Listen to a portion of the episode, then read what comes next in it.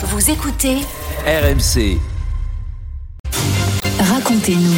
Racontez-nous Nicolas Poincaré. Tous les matins, vous nous racontez à votre façon une histoire dans l'actualité. Ce matin, c'est l'histoire du corps d'une jeune fille identifiée 54 ans après sa disparition. Oui, c'est une histoire qui se passe aux États-Unis. En 1970, un jeune scout était tombé par hasard sur les restes humains, c'est des restes humains en se promenant dans les montagnes de l'Oregon. À l'époque, les policiers avaient estimé qu'il s'agissait sans doute du squelette d'un homme, mais l'enquête n'avait débouché sur rien.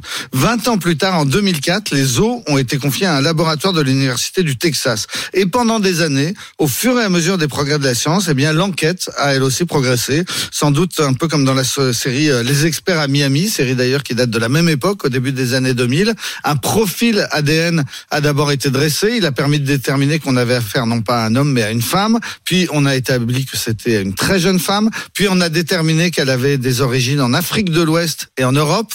On a pu aussi indiquer qu'elle avait des cheveux noirs et la peau brune, et finalement, en 1921, simplement donc à partir de ses os, les scientifiques ont réussi à reconstituer son visage en 3D. Incroyable. On avait donc la photo de cette jeune fille. 2021, Oui, ouais. ouais, en 2021, donc assez récemment, on a établi la photo de son visage en 3D et, et, euh, on avait son nom, on avait sa photo mais pas son nom et les appels à témoins malheureusement n'ont rien donné. Et finalement, la clé du mystère a été trouvée sur le site internet, un site de généalogie. Oui, un site grand public où les Américains peuvent enregistrer leur ADN pour retrouver de la famille ou bien pour retrouver des, des informations sur leurs ancêtres. Et un Américain récemment a justement donc téléchargé son ADN qui a matché avec celui du euh, squelette de l'Oregon. La police a alors repris l'enquête dans la famille de cet homme, ce qui les a conduits à retrouver une femme qui est la sœur de la disparue.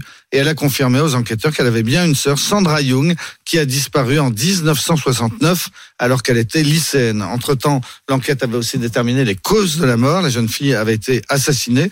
Donc 54 ans après, on a maintenant le nom de la victime et la police dit n'avoir pas renoncé à essayer de retrouver l'assassin. Extraordinaire. Ce qu'on est capable de faire, je trouve ça inouï. C'est les experts. euh, Ouais, c'est incroyable. en C'est les experts, mais en, en vrai.